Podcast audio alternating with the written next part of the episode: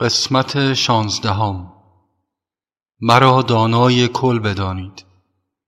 آنچه می‌خواهم به شما بگویم این است که من همه چیز می‌دانم.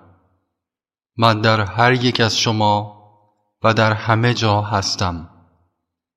به عنوان من حقیقی و آگاه در این من مجازی شما همه چیز می‌دانم.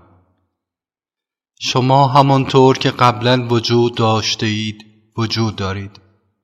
زیرا شما بودید شما هستید و شما به هستی خود ادامه خواهید داد. شما اینجا در پنجه های مایا گرفتار شده اید و تجمع سانسکاراها کشته اعمال شما را بیشتر و بیشتر گرفتار مایا می سازد همه این زندگی یک خواب است. گذشته و آینده وجود ندارد. فقط زمان حال جاویدان وجود دارد.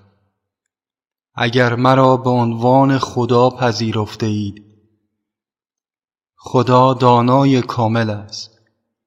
پس چه انگیزه ای موجب می شود که شما مشکلات خود را نزد من آورید؟ اینطور که هست به نظر می آید که من همه چیز را نمی‌دانم. بدانید که من خود دانش هستم.